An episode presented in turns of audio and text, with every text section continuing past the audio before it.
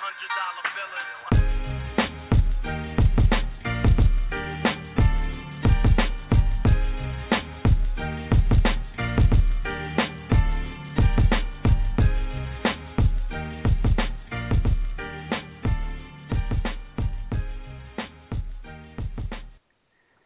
Okay, uh, it is your host of the so-called Fantasy Experts Fantasy uh, Football Football Podcast, Travis Pastor, coming to you live uh, after some major technical difficulties before we uh, were able to get on air. I don't know if you heard the intro music twice. Um, hopefully you didn't, but it's a really good song. So if you you know, hopefully you enjoyed it. Um, we're going to try to get Joe Bond on here in a minute because we need a guest. He's our guest. We've uh, we've arranged this, but the problems, like again, are really uh, killing us. Um, but tonight should be pretty interesting. Uh, we got some injuries to talk about. Uh, unfortunately, that's uh, the run of ACL injuries, um, which nobody likes to see. And of course, preseason games are over. Well, they're not totally over. We still got, I think, the, the vaunted game three is this weekend. There's no more games on cable. I work in a cable industry. My mind's a little frazzled with where games are being played. But the more important thing is two weeks from Thursday, the 27th, and we are uh, and we're playing regular football, real football. Um,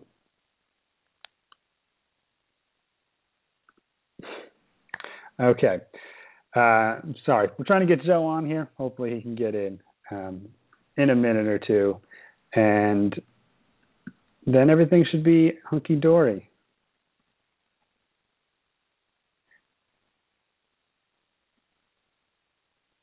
Okay, so Joe's trying to log in, and we should be fine.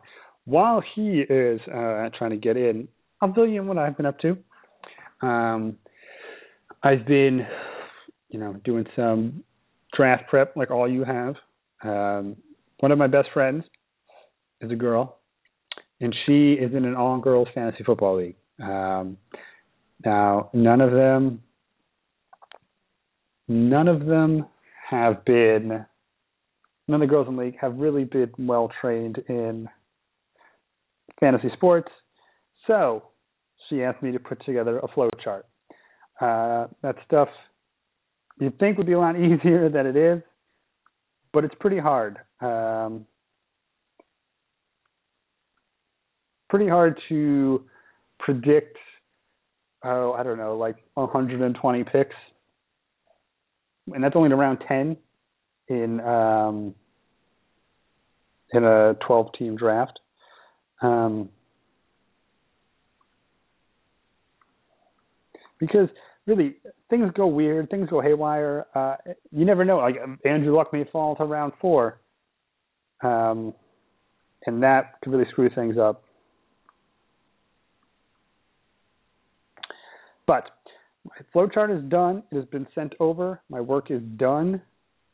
It is just it is just a lot more stressful trying to tell somebody who to pick for their entire draft without actually being there to adjust on the fly.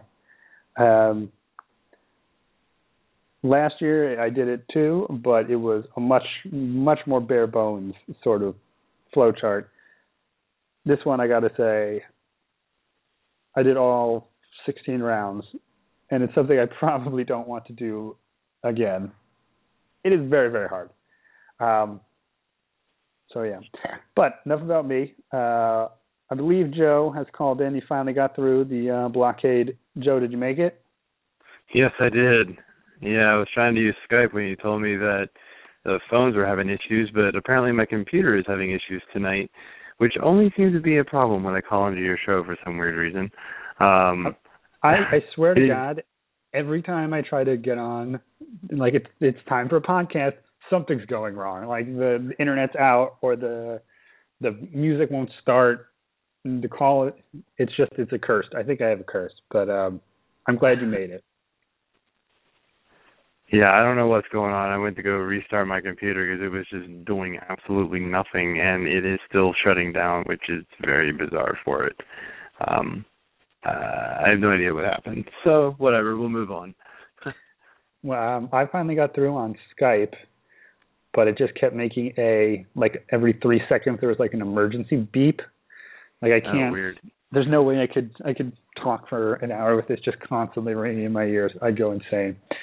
Um, but anyway, Joe, I'm glad uh, you finally made it. It's been a long time since we've talked. Uh, yeah, it has been actually. I know. I used to have you on like every other week. Um, yeah. probably been a month and a half. So uh, I hope the fans still remember you. But if not, why don't you give them a sh- uh, or shout out all your info and uh, you know what you're doing here at SoCalledFantasyExperts.com. Yeah, so you can follow me on Twitter at Fantasy Six Pack, um, and might have to change that soon because I'm actually taking over as content manager of uh, over here at um, on so-called Fantasy Experts, helping out, helping out, joining the the team a little more, giving a little more back to to Dave and Doug here, um, along with yourself, by the way. Uh, congrats on the, the social media gig. Uh, that's exciting news, man. Yeah, it's been uh, been pretty interesting. Uh, which I was talking about is I am the new social media manager for so-calledFantasyExperts.com. And my first order of business, Joe, for you is I don't think you have to get rid of your other Twitter handle. You probably should just get another one. Um, it gets confusing. I currently have five Twitters going at Oh my gosh, I don't know if I could deal with that. uh, it gets a lot. I get a lot of notifications where it's constantly like you somebody retweeted you and I have to flip through all of them to see see like what got retweeted and by who and for who. Um, and I have to make sure I'm on the right Twitter when I go to tweet something.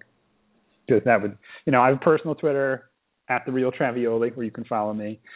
I don't want to be tweeting out stuff at the so-called fantasy experts Twitter that I tweet out on my own. It takes a bit of uh, deft handling, but I think I've, I've managed so far. But yeah, I appreciate the congrats and uh, congratulations to you yourself as well. You. You've been pretty on top of it. You got me to sign up for a weekly post, so I look forward to writing about. Yeah, I'm hoping it's filling up slowly. Need to get uh need to get a few more a few more people to sign up. You know, we're always looking for for dedicated writers. So if any of the listeners are uh are interested in in giving this fantasy football writing a try, uh we are looking for dedicated writers who would love to get some exposure into the world of fantasy sports. Uh, it's definitely a lot of fun. You meet a lot of cool people, that is for sure. And uh, Dave and Doug can definitely hook you up. Um, he's he's uh, to where he may not be able to pay you quite yet because we're not there yet. We're still young. Uh, we can definitely, you know, if if you, if you show enough promise, he can hook you up with the right people if the opportunities present themselves, which he has already done to quite a few people. So Yeah, they're they're they're good bosses. And hey, bonus, you could come on this podcast. So yeah, that's that, that's probably why uh, you want to become a fantasy writer. Just besides going to weddings and telling people you're a fantasy sports writer and just being mobbed and like never having that awkward I don't know anybody feeling, coming on this podcast is a, a nice perk. Um, oh yeah, there's there's always somebody to talk to, and- and when you don't know anybody, it's hey, I uh I, I write for I write about fantasy sports. Oh yeah. So what do you do? I'm a fantasy sports writer. Oh, really? Okay. Because I don't know. Should I start Rueben Randle yeah, no or kidding. uh, or Breshad Perriman? Um, but we should probably actually start talking about fantasy and relevant stuff because it's draft season. Some injuries have been happening. Some terrible, terribly sad injuries have been happening. Poor Jordy. I I've been I've been hit by all three by the way. Within the within two teams. Okay, I both know, of I'm them both of I'm them are my so called fantasy experts team. I'm thinking of Kelvin and Jordy. Which which one am I forgetting? Who's the third? Foster. Oh, oh wow, that happened so long ago. I was like, yes it did. I was like Orlando Scandrick. Did that really hurt you? You picked the Dallas defense. Um, Yeah. All right. So before we get into talk about the injury, since you did um, did bring up the drafting, it's draft season. I don't know if you're still doing any. I'm pretty much done. Did you have a favorite? I got a couple you know, more, but got a couple more. Do you have a preferred draft slot to uh, um, pick out of? Are you do you like picking in the one, two, three hole, or like the ten through twelve? I mean, this year, like it's so it's so up in the air. I don't think it really matters a whole lot. Um, you know, I think in years past, you've always kind of wanted to be be in the, the. You would love to have been in the top three, four every year, and then this year, it's kind of whatever. Um, yeah, I totally agree with that. Um, Uh, you know, I, I don't even mind being in the back. You know, getting getting the the ten twelve spot. Um, it doesn't it doesn't bother me this year. There's there's just so much. There's so many people that can be first round picks that you get that ten eleven twelve spot. You're going to come right back around and you're going to get basically two first round picks because there's so many guys that are are worth it in that area. And I've been in you know, I've done a ton of mock drafts, and there's always somebody that slips by that you're like, oh, well, thank you.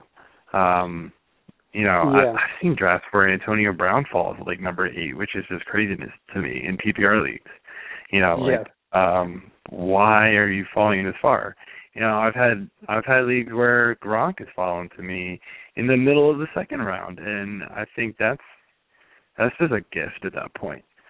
Um, so I, I think this year you really can just draft anywhere. You just have to, you you know it it's said all the time where you can't go into a draft with an absolute plan because it especially this year it is such a crapshoot.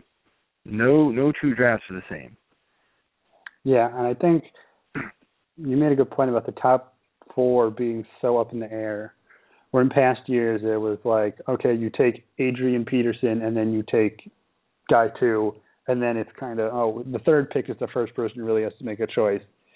This year, the first guy has to make a choice. Um, I mean, obviously, if Le'Veon Bell probably wasn't suspended, he'd be number one most of the time. But he is. So do you take him?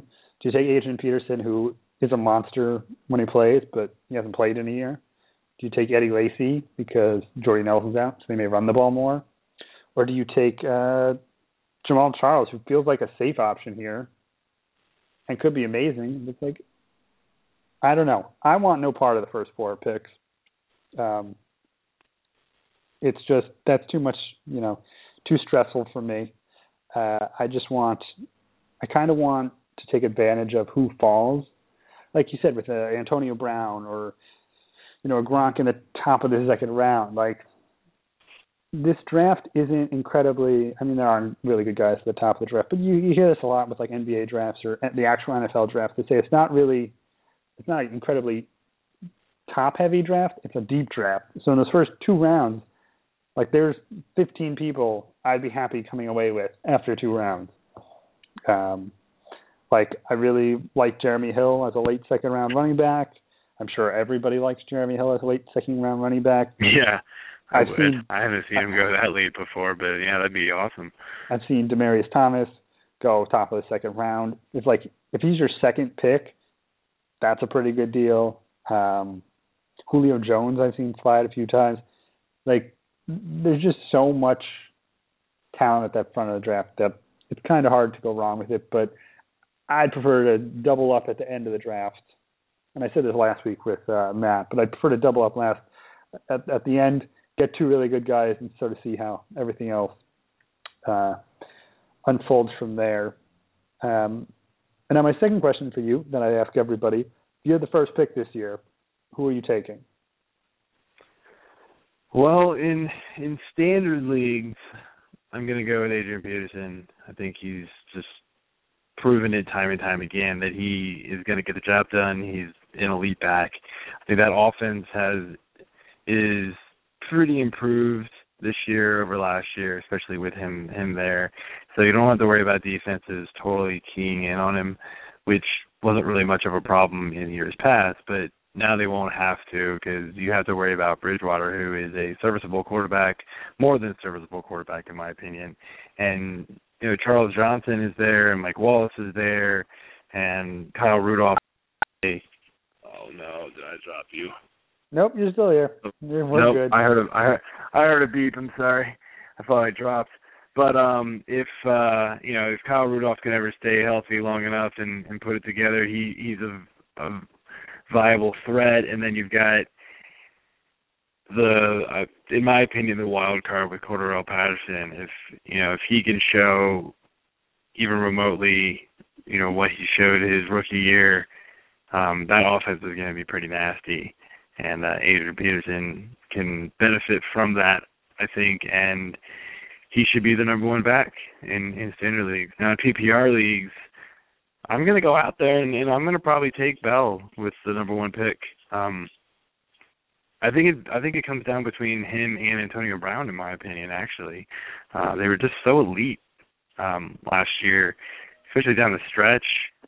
I think I heard a stat, and I forget where, um, that Antonio Brown has never scored less than 11 fantasy points in a PPR league since like his rookie year or something like that.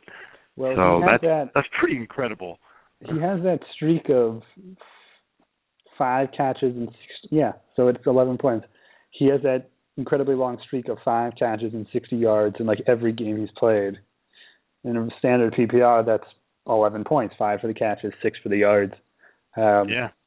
That's a good stat. That's better than my stat that I brought up last week with uh Dez Bryant, who I think they threw Dallas threw the ball to him 21 times in the red zone, and 15 of them he came down with a touchdown. So Yeah, that's pretty good. Yeah, Dez Bryant is definitely one of the elite wide receivers this year too. Uh, as painful as it is for me to admit that because I'm a Redskins fan, he is definitely a legit, a legit option out there. And uh, you know, I'm not, I'm not going to take him number one, but I do like, uh, I do like Brown just because of the consistency you get. I think with that first pick, you know, you may not get the overall number one player at the end of the year, but you want to get that consistency.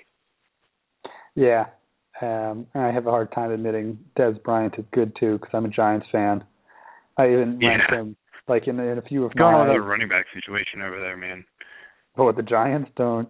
Yeah, does anybody know who's going to start there? It'd be it'd be awesome to know. Oh God, I swear, the only thing I wanted to happen in this year's draft was for the Giants to take Ameer Abdullah, and then they didn't. Obviously, they traded up because we have no safeties, so it work, might work out. But God, like even in the season last, in the college season, I'm like, oh man, he'd be a great Giant.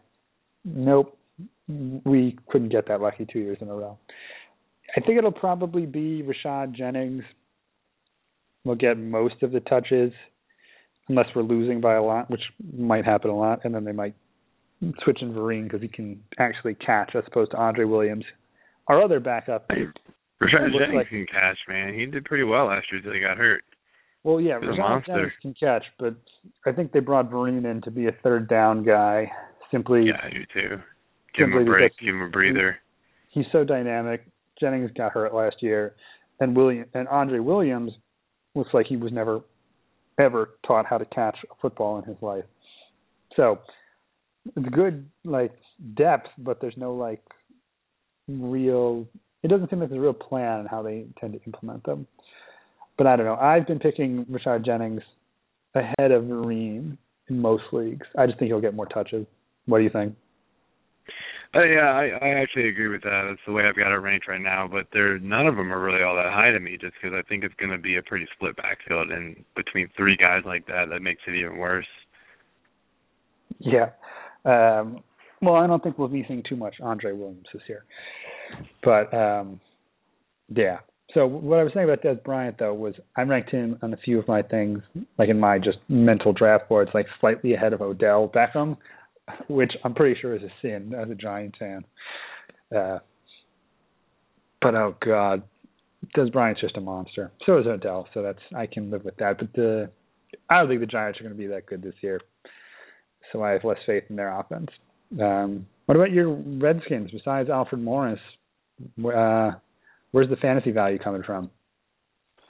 Uh, that's a good question. Um, possibly nowhere. Um, I actually kind of think I like Matt Jones better than everybody else right now. I Actually talked about this on my podcast on Monday.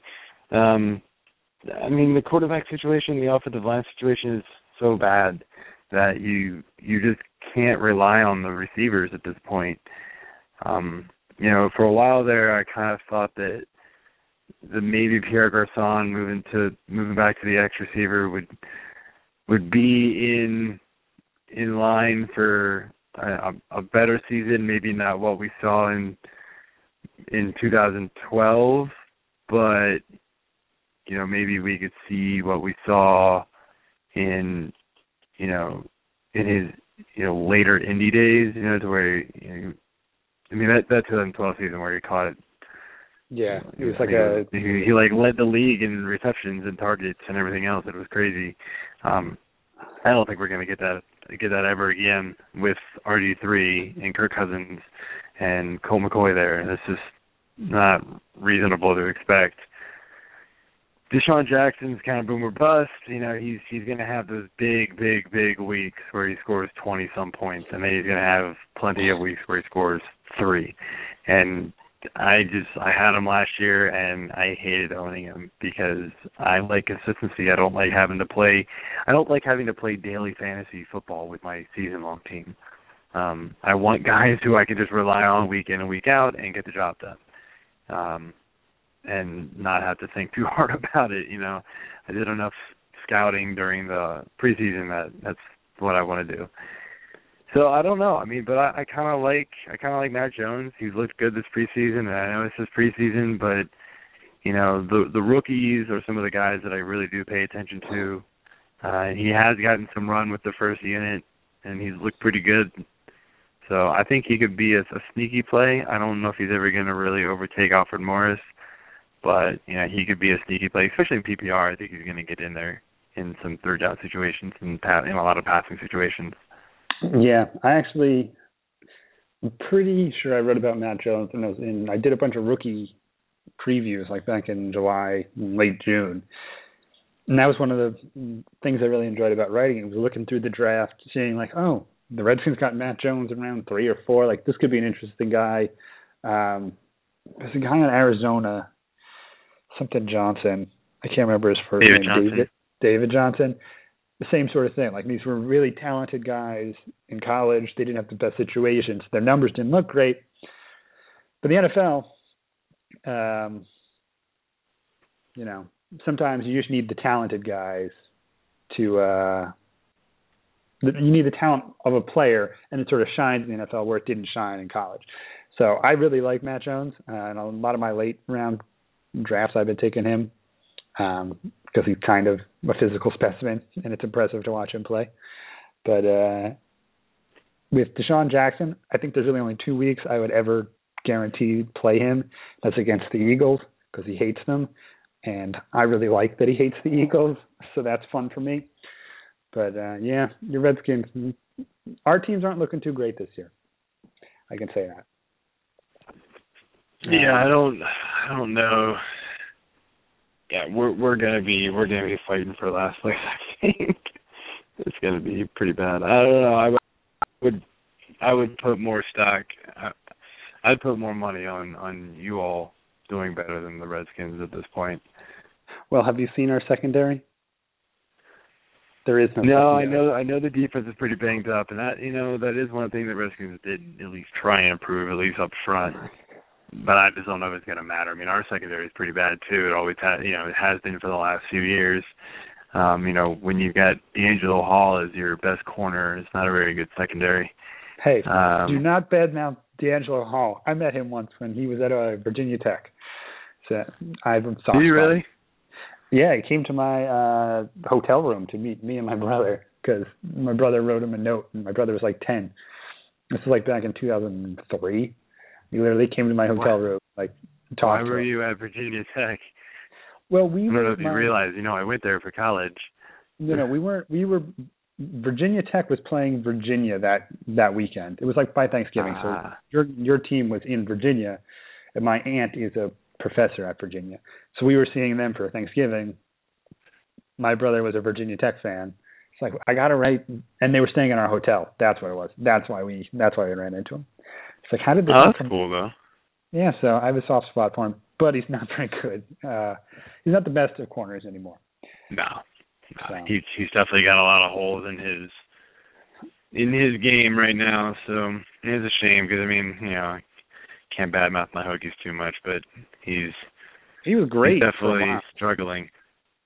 Yeah. Well, that's enough nostalgia about how crappy our teams can be. Um, we haven't had any catastrophic injuries on our actual teams. Your fantasy teams seem to be catastrophically injured with uh, Jordy Nelson going down, or Kelvin Benjamin went first, Jordy Nelson, and then Arian Foster a long time ago. Um, of the three, who did you find it was easiest to find a backup for? I know, and I like obviously Jordy and Arian Foster are higher talent level talents than the other guys, or than Kelvin. But was it easier to find a running back or receiver sort of on that waiver wire after the the draft had happened? I guess.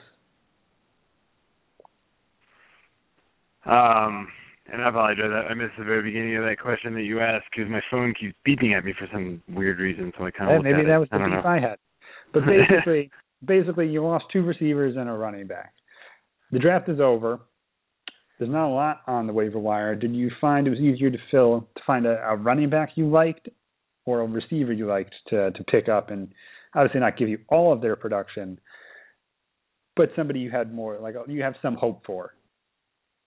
Yeah, you know, honestly, I haven't been able to look yet because waivers for some reason are not open in either one of these leagues yet. I don't know why, so I just closed the browser and shut it off. Um I need to get need to get the uh so-called fantasy expert commissioners over here to uh get them opened up, but I'm going to go out on a limb and say I will be able to find some receivers a lot easier than I will running backs. I mean, running backs at the very end of the at the you know even toward the middle rounds was just bleak to say the least. Um, I'm not exactly um, thrilled at what is available at running back past round like five at, at this point. It's just not good. But you know, with with some guys, you know, I'm looking I'm looking at one of the free agent lists now, you know, you've got you know, you've you've got Reggie Wayne, um which could be an, an interesting pickup at this point. I don't know how much I'm gonna rely on that, but desperation maybe him. Toctree is out there. Um, you know, I've got some kind of, you know, eh, there's guys guys like Brian Hartline, although I don't think he's going to do much of anything. I mean, there's there's some half decent names out there, but nothing that I'm super excited about by any means. But well, you know, as far as running backs go, I know that there's going to be absolute junk out there. I mean, the best guys. I mean, I'm looking at like Trent Richardson, and I want absolutely no part of Trent Richardson. oh my god. So, so no, I'm going to go out on a limb here and say the receiver is a much. It's just a deeper position. There's just more guys, and I and I, I think, you know, you can at least go out there and grab a couple wide receiver threes on the team and, and hope that they they somehow break out and you know can get some targets for you. You know, I I think I'm just gonna have to hope that my my middle round guys that were my wide receiver threes kind of maximize their potential here this year. But I'm not. I'm really not counting on either one of these teams doing much of anything with the with the losses that I I, I took. Yeah, those are those are pretty tough. It's kind of strange because usually when we're on a podcast together, it's me talking about how many players on my fantasy baseball teams are hurt. Uh, I recently lost Billy Hamilton and Carlos Carrasco, so it's just a cursed season. But it's kind of it's kind of nice being on the other side of it. Like my teams are still intact. Um, so Yeah, it was Foster hit me in one league the two days after I drafted him, and then Kelvin Benjamin, I drafted him at like 10:30 at night, and I wake up and I'm at work and I hear Kelvin Benjamin was carted off the field, and I went, "What?" I mean, it was. I'm like, That's- I just drafted him. Hearing somebody get carted off the field is like the worst thing anybody could say about. Oh any yeah, of and the fantasy non-contact injury too. Yeah, I'm like, oh, he's done. Oh God, it's the worst. Uh, our our fellow writer Chris Myers just had um, a a tweet. Um, I guess he was in a park or I don't know exactly where he was, but he saw a dad who was chasing his kid just collapse, um, playing in the the field or something. He's like, non-contact injury for dad. Uh, I fear it's an ACL, or what did Ooh. he say? Just saw a dad crumple in a heap with no contact while chasing his kids. Likely an ACL. Oh, man. Posted hashtag preseason. I laughed so hard. it was great, but I, I think it's kind of interesting that every year there are four or five guys who go down with ACLs, um, and it sucks.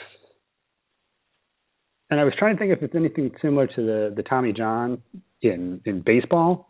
Um, I don't think there's as many injuries. I couldn't really find a good listing of everybody who's had ACLs, but um, there's always a couple guys who just get knocked out before the season starts, and I I don't know why that is. I don't know if maybe just they haven't played in a while, their legs aren't used to it, but doesn't it seem like there's always at least there's always somebody in the preseason. It's like, oh man, I can't believe you got knocked out already. Yeah, I mean, I think it's just a brutal game. You know, it's, it's tough on the body. I mean, I don't know. There's, uh, I mean, hey, uh, I was playing rec soccer, you know, a few years ago, and tore my Achilles. Just, I, I, the goalie rolled the ball out to me. I got it, turned, and popped.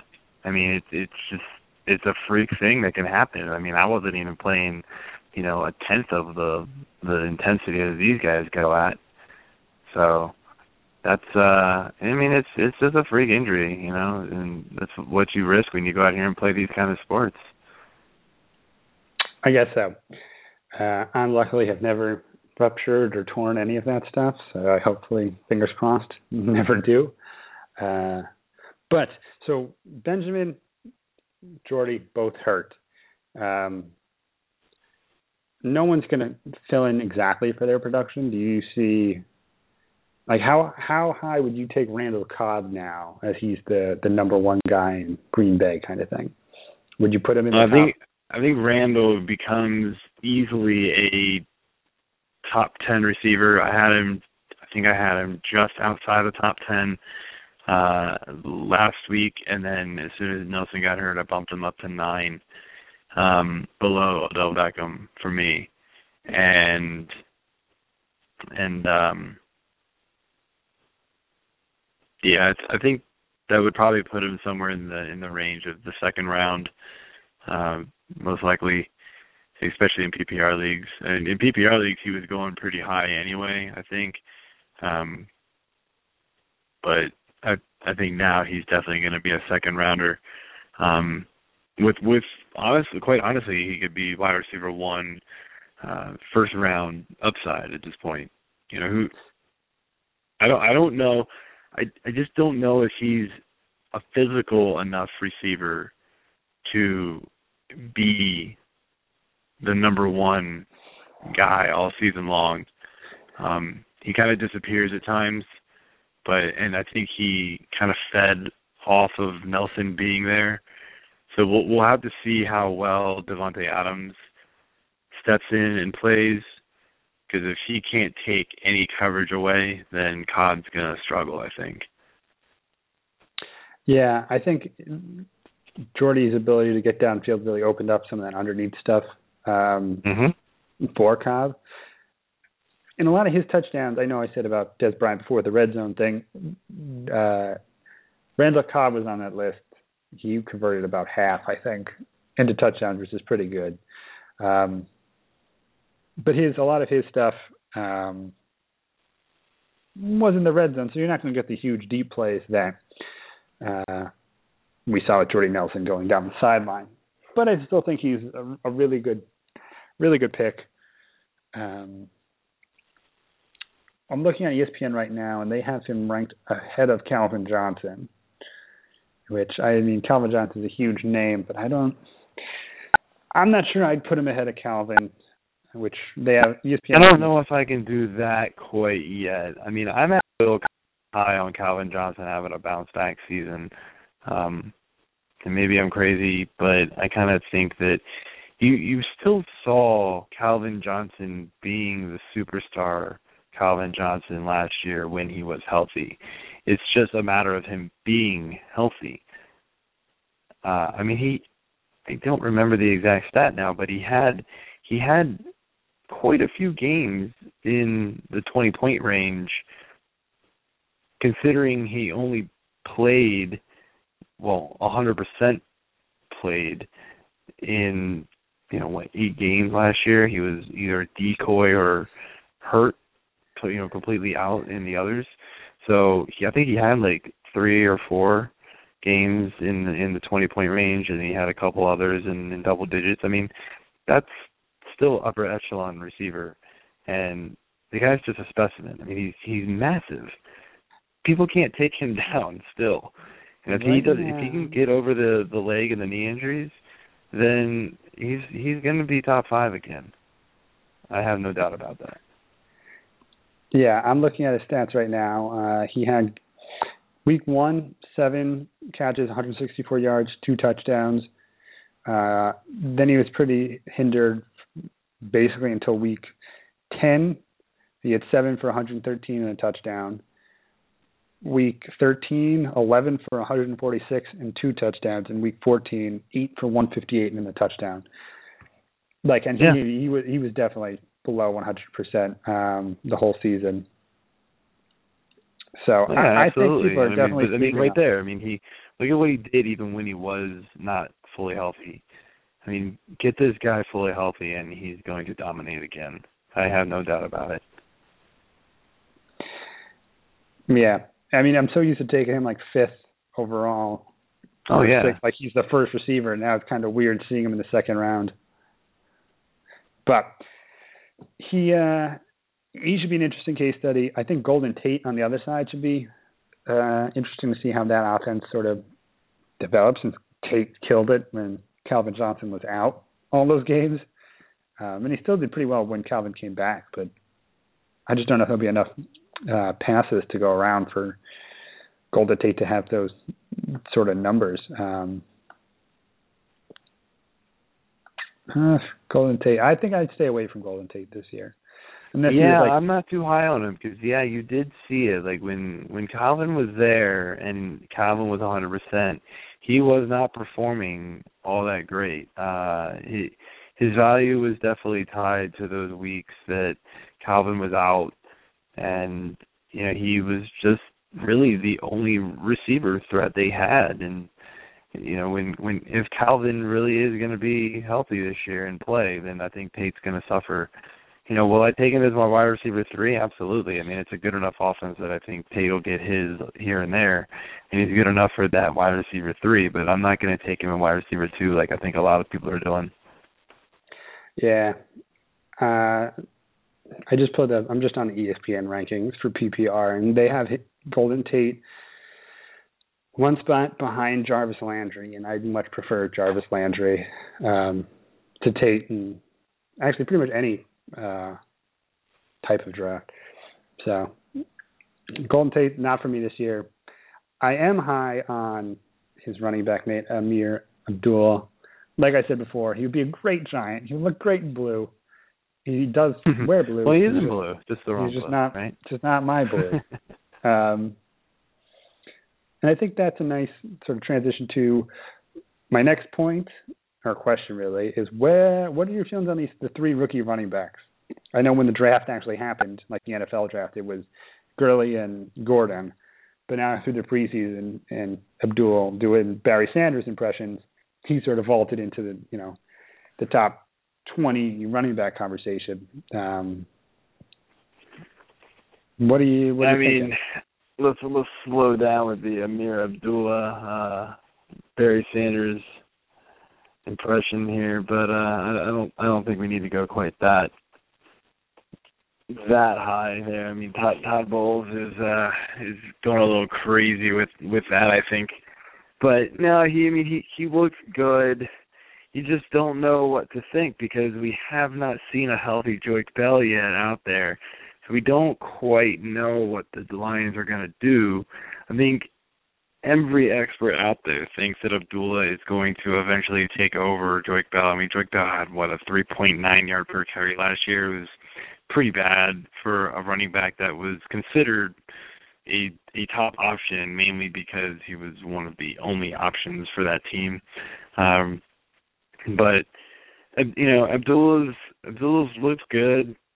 You know, I think everybody thinks he'll he'll take over eventually. But I think it's going to be a little ways into the season before we see that happen. And so if you do take him, you're going to have to have patience with him and stash him until he takes that role because when it happens, I think we're going to see something pretty special out of him. Yeah, and he was definitely um, overshadowed in college by what's it, why can't I think of his name? Melvin Gordon, since they played in the same um, conference. Yeah, but he, he's he's a pretty talented dude. Um, I've seen him get, you know, he's been sort of sucked up in the hype machine.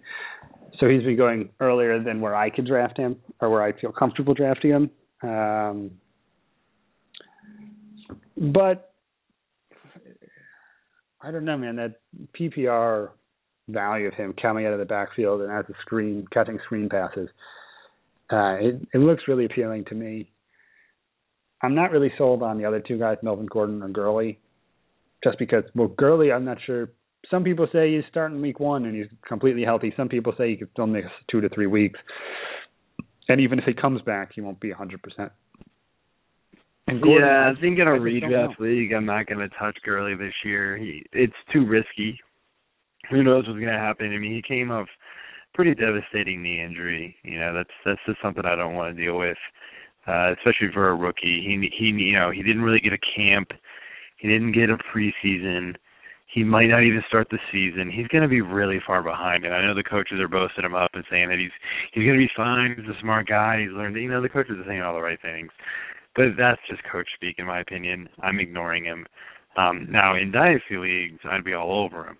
I think he I think he is and has proven, you know, with his college resume that he is an elite talent and should absolutely be drafted in dynasty leagues and stashed for the whole year. Um, I, I like Melvin Gordon. I think he's in a good spot. I mean, everybody's kind of worried about Branden Oliver and Danny Woodhead. I mean, let's be honest with ourselves here. What have they actually done? I mean, Branden Oliver had like what two good games last year, and then after that he was complete junk. But Danny Woodhead is a is a you know third down passing back, passing down back. You know, kind of a gimmicky player. Um, I mean, Melvin Gordon's going to be the main option there.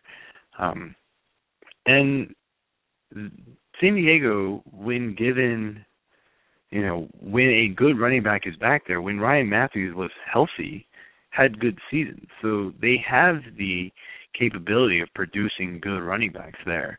Um, they just tend to not have any because they're either hurt or, you know, their actual good one is hurt, and so they're stuck with Danny Woodhead. Um, so I, I kind of like I like Gordon. I think he can I think he can do do a good job.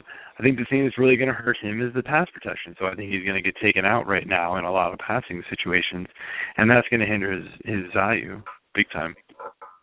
Yeah, I think Branden Oliver has no no claim to uh knock Gordon out of out of touches. Um, the thing that I'm a worried about if I'm drafting Gordon, but b um, happy if I'm draft, drafting Woodhead. Is that Woodhead a pass catcher and a good blocker, so that's good in PPR league. And when he was healthy two years ago, they used him a lot in the red zone um, on quick option routes to get isolated against receivers or not receivers, linebackers in the middle of the field because they didn't have great receivers on the outside. This is with Keenan Allen, but without Gates for those first four games, I I, I see Danny Woodhead getting a lot of um, a lot of options to score some you know cheapy touchdowns pretty close in. Um, yeah, that might be the time to sell him though. After that, I mean, I did. I had him two years ago, so I know what you're talking about. He had a great like first half, and then somebody I think I think I actually did end up trading him that year. Um I think I got a, I got a tight end out of him because I think all like I owned three tight ends and they all got hurt, so I was like desperate for something. But I ended up getting a tight end out of it, and I think that guy ended up getting hurt too, and I was just like whatever. Uh, but Danny Woodhead did like absolutely nothing after I traded him, so I wasn't too sad about it. Um but yeah, I mean that that that might be a, a good a good thing to do is is take Woodhead, take advantage of the the time without Antonio Gates, and then you know trade him at at his highest value. See see what you can get for him. Hopefully he you know he blows up the first four the first four weeks, and and you can get a valuable player for the rest of the year. Yeah, um, I've always liked Danny Woodhead as a sneaky PPR guy, just because you know if he catches four four passes for you know 50 yards, nine points. That can you know can really swing a week. Um, I don't know. I, you've made some good points for Gordon. I just don't think I I'm going to touch him.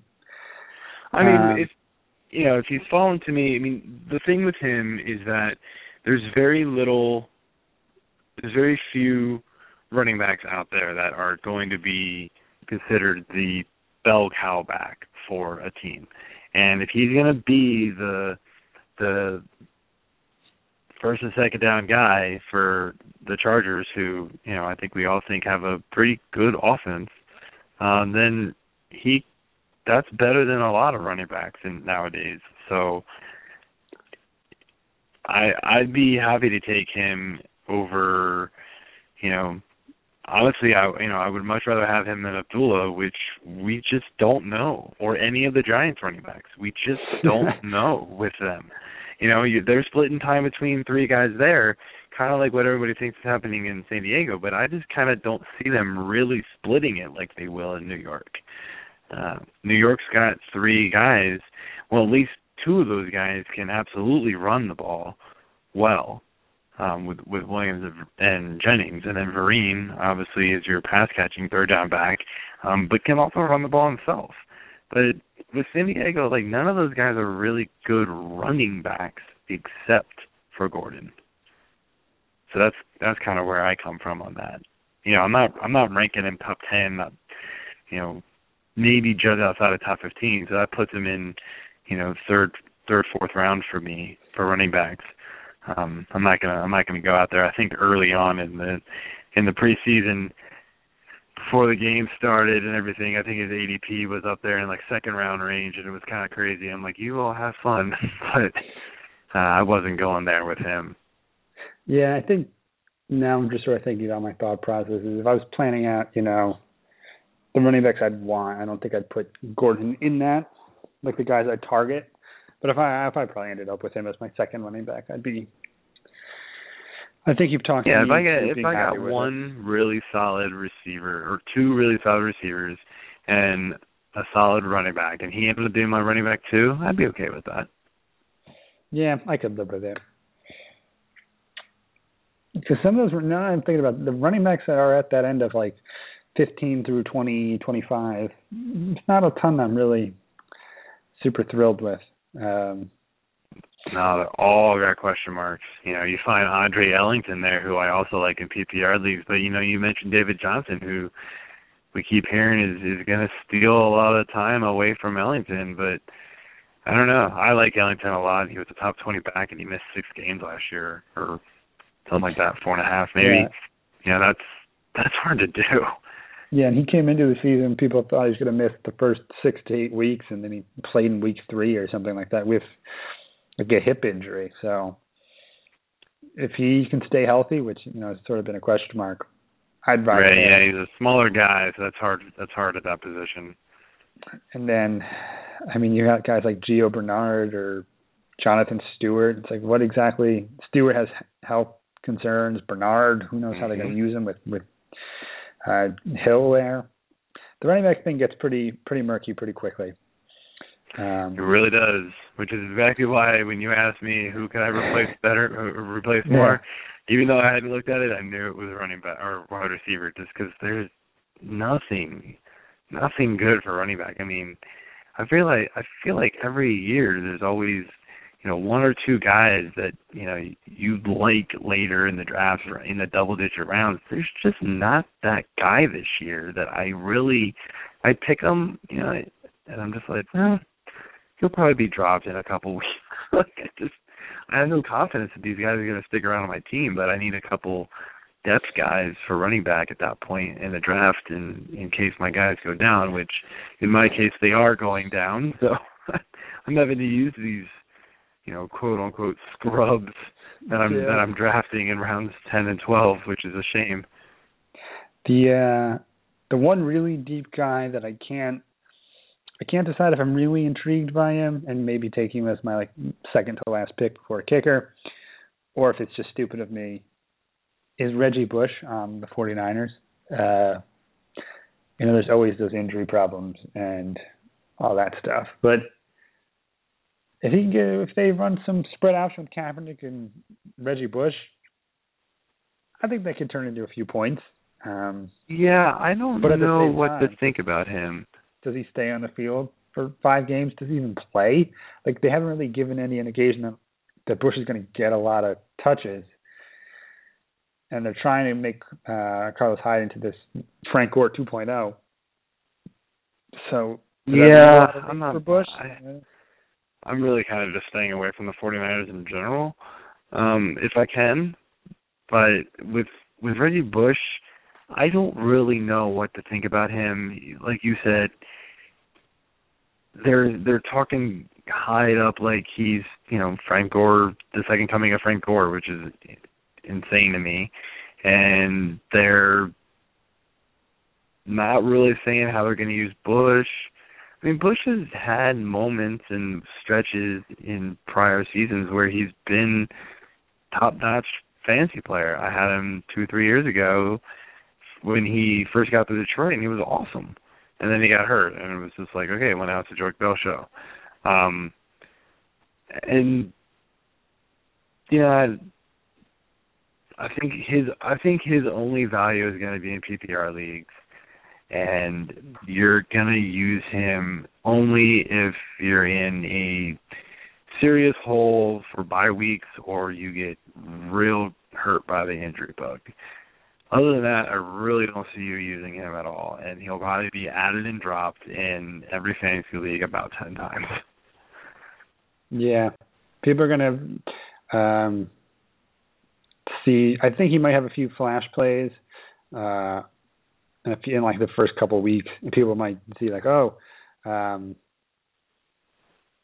Reggie Bush is back because, like you said, that that first year he was in uh Detroit, like he came out flying. Like in the first six games, Yeah. I think he was like he he rushed for eight, like 80, 90 yards, and he'd catch five passes for another sixty yards and a touchdown, and it was it looked like USC all over again. Um, and then he got hurt, and then he was kind of in and out of the lineup through the rest of his time there. And then, you know, last year just wasn't good. And now he's on San Francisco and kind of an afterthought. Um, yeah. I mean, but I mean, that- i- i- and- if and- they if they put him into some of those zone reads or or sort of let him play, like just get out in space somehow, get him out in space. I think it could be nice if you're in a really deep league. Maybe take a flyer on him, um, or if you just you're reaching for somebody at the end of the draft who has some upside. I think I'd rather take a risk on Reggie Bush than uh like a, a Fred Jackson or a DeAngelo Williams. So, but I, I yeah, well, maybe not DeAngelo Williams. I kind of think DeAngelo Williams is going to be absolutely nothing, but you know, after the first two weeks, clearly. But I think, I think, yeah, I, I would much rather have Fred Jackson if he could get healthy, and over over Reggie Bush. But you know, the one thing you've got to say about Reggie Bush is he is one injury away from being the guy yeah and we don't know how we don't know really much about Hyde. I mean, he didn't he didn't play much last year. he uh when he did I mean he when he did he was pretty good. I mean I think he had a five five yards per carry average last year, so I mean that's nothing to sneeze at. But that's I don't think we're going to carry that over to a full season. Um, but can he handle the full workload? You know, that's the one thing you've got to look at with Bush is is the guy ahead of him. Is he going to stay upright the whole year? We just don't know with Hyde. Yeah, and San Francisco did lose two of its five like sterling offensive linemen and Anthony Davis and um Iupati. Davis sort of retired and Iupati's on Arizona now. So that the 49ers team's gone downhill quickly, and I think I'd I agree with you. I'll probably be staying away. I like go. I'm a sucker for Anquan Boldin. I just think he's a pretty steady yeah, guy. he's sneaky, sneaky play in PPR leagues. I was looking at his stats last night because I I was asked a question about him, and I looked and I was just like, huh, yeah. I mean that's that's a decent play, and I looked at his stats. I'm like, wow, I forgot just how good Anquan Boldin was last year. He was like the 15th ranked running back or wide receiver in in PPR leagues. Yeah, he doesn't crazy. he doesn't get a lot of touchdowns, which I think or any more at least. And that No, makes people think um you know, he he's not that great, but 83 catches, 1062 yards last year, that's a pretty a pretty solid season and he played every week. So, yeah. you got a steady guy. to see how what happens to him with Torrey Smith in town, but I don't think I don't think Torrey Smith is going to have a very good of a season in the 49ers offense. It doesn't really like to pass the ball or go deep with the ball in general. So to this that was kind of Torrey Smith's thing. Yeah, but I mean, they don't they don't have a lot going on for them offensively. So I think Boldin should uh get some nice nice uh PPR stats and it's a pretty solid end of the the draft kind of guy. Um but I mean that pretty much covered everything I wanted to talk about. I wanted to get a nice deep dive into running backs, which we did because like uh trying to figure out what to do if if I don't get a, if you don't get a third running back by round you know five or six or something, you're looking at a, a very murky landscape. So Yes, hopefully, yes, you are. hopefully all you listeners out there, a get your running backs early. B if you don't, hopefully we're giving you some tips. Um, if any of you draft Reggie Bush, definitely tweet at me at the real Travioli. We can keep we can keep track of who's right or wrong about this. If it turns out great, like if he has if week one he comes out and kills it, I'm going to be the biggest Reggie Bush supporter on earth. So look out for that. but um, yeah, Joe, this has been fun. I look forward to having you back on. Um, yeah, definitely, man. I miss, I miss getting on here. Yeah, with the Yeah. move and everything, it was hard for me to jump on. So now things are starting to settle down for me. So uh, hopefully I can get on here a little more. And I think I'm moving. uh I'm moving my my podcast over to the so-called fancy expert uh family of network. channel channel here. I guess is what you can call it. So starting in two weeks, I'll be on here on on Tuesdays. So we'll have to uh to do that. Yes, I will gladly return the favor. It's kind of nice being on the other side of the controls every once in a while. Yeah, Um, it is. It is. It's kind of nice not having to figure out why the music isn't playing or or how come none of the how come the how come I can't dial into my own podcast. But um oh also listeners, if you have any good names for what we should call this podcast, uh let me know because the so-called fantasy experts fantasy football podcast is a mouthful. Like to shorten that down a bit. Um, if you guys have any questions, tweet at me, tweet at Joe, tweet at so-called fantasy experts. We'll help you out. Draft season, we're in the middle of it. Regular season starts in almost two weeks, so better get. You know, if you haven't drafted, kind of nice actually because you get to avoid all these injuries. But you better, you know, get those wheels turned and make sure you get do your research. We will be here for for all of us at so-called fantasy experts. Thank you for tuning in, Joe. I'll talk to you soon, and uh, everybody. I hope you've enjoyed the podcast. Sorry for the problems at the beginning. Um, we will talk to you later. Have a good night, everyone. See ya.